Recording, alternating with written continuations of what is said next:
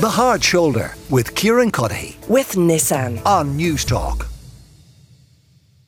And this is The Hard Shoulder. Kieran Cuddihy with you until 7 o'clock this evening. In only a few weeks' time, colleges will be back up and running, and that means that students are already looking for accommodation. Aoibhe O'Brien is with me. She's a welfare officer at UCC Students' Union.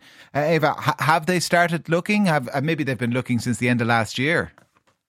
Yeah, I came into the role on the 1st of June and... honestly, yeah, I've been getting queries since that first day and they don't stop, which, I mean, is disheartening really, that students are struggling so early in the summer to find accommodation for the academic year, but it's the reality of students coming to UCC really.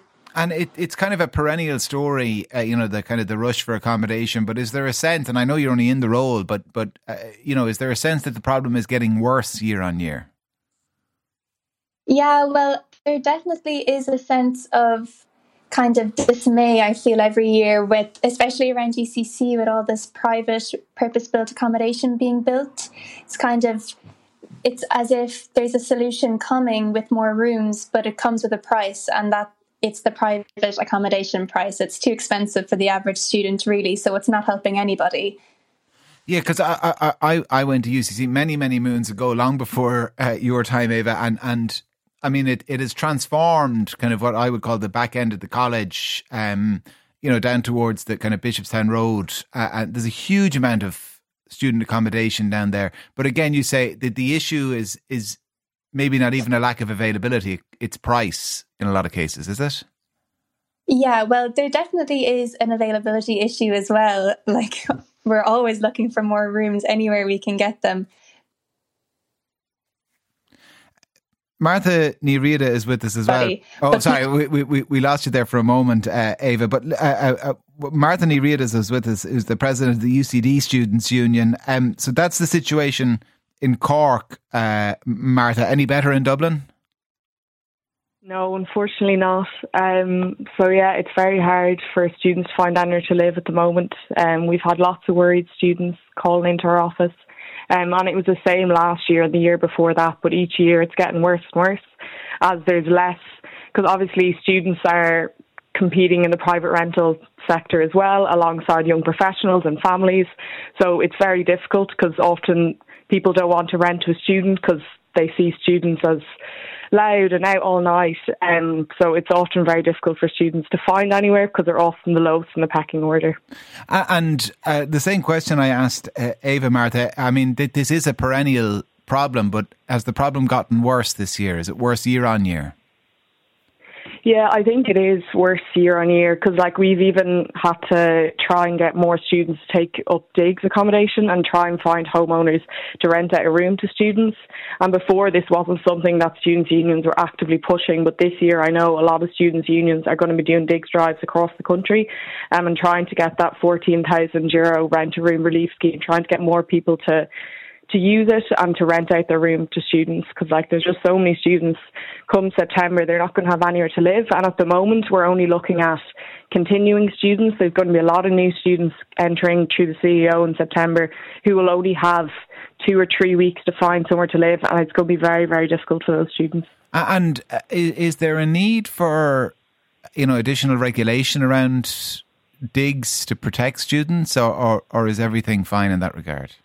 Yeah, no, we really strongly believe that there needs to be regulation. We know that the Department of Further Higher Education, Research, Innovation and Science, Simon Harris's department, we know that they have said that they'll bring forth guidelines for digs arrangements, but we think it needs to be stronger than this. We see guidelines as a stepping stone towards regulation, because we need regulation in digs, because a lot of the time the issues we're seeing, as was recently in the press about students not being able to access the kitchen past certain times, not being able to shower at certain times, not being able to lock their room, feeling very insecure and really having a fear while they're in the house, which is very dangerous. And also it means that students, they're there in university to study and also to have some sort of social life, but they can't even concentrate on their studies because they don't feel secure in the accommodation that they're in, which is really worrying. And the consequence then, Martha, I guess, is that some students this year will be facing the spectre of long commutes again, will they?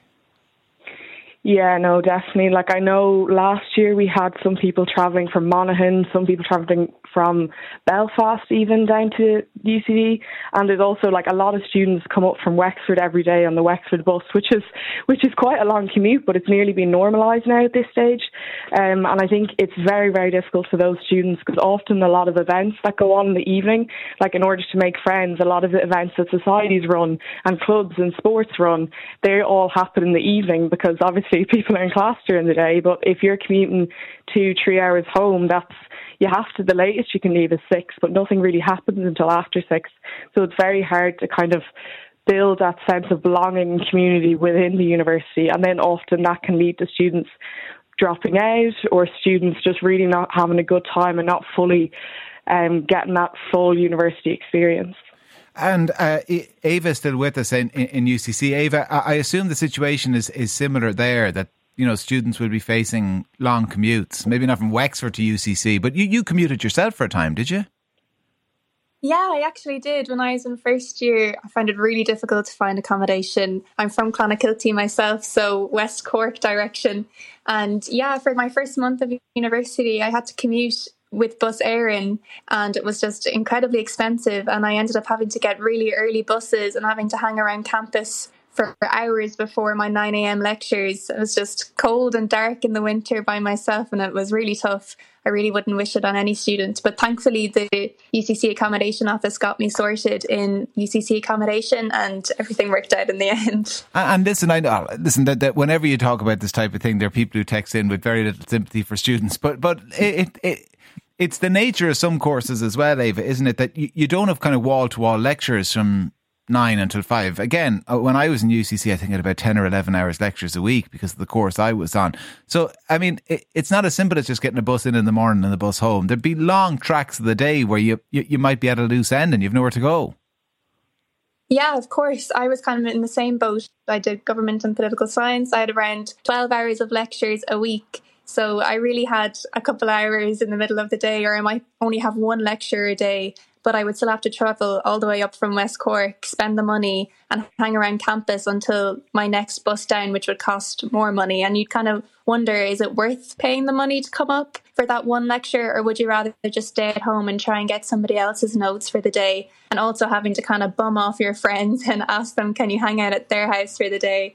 It's not a great situation to be in. And the short-term solution is what then, Aoibhe? Because, you know, Simon Harris and Dara O'Brien, I mean, or whoever it happens to be in a position of power, I mean, they can't wave a magic wand overnight. I mean, is it kind of further encouragement of the use of digs, or encouragement for people to offer up a room for digs purposes? What is it? Yeah, I echo what Martha was saying earlier about digs legislation. I really think it's the way forward, because especially with these new digs campaigns coming on, asking homeowners to give their rooms out, there just needs to be more protection for students and landlords, really. If we had this legislation, the union could really back these campaigns properly. At the moment, it's just a grey area where we're not sure whether we should be really encouraging students to go into this when they're not properly protected. They're not registered with the RTB, so they can't use their dispute resolution service. So I think really having legislation surrounding this is the first step forward. Well, listen, we thank you for your time, Aoibhe. Aoibhe O'Brien is a welfare officer at UCC Students' Union, and Martha Ni Riada, president of UCD Students' Union. That's the first time we've talked about this issue this year. I would wager it won't be the last, because while it is a perennial, it is a problem that is getting worse and seems to be getting worse. And there'll be lots and lots of people listening to this show who are going to end up commuting long distances for college come September, October. Lots of parents whose kids are going to be commuting long distances. The Hard Shoulder with Kieran Cuddihy. With Nissan. Weekdays from 4 on Newstalk.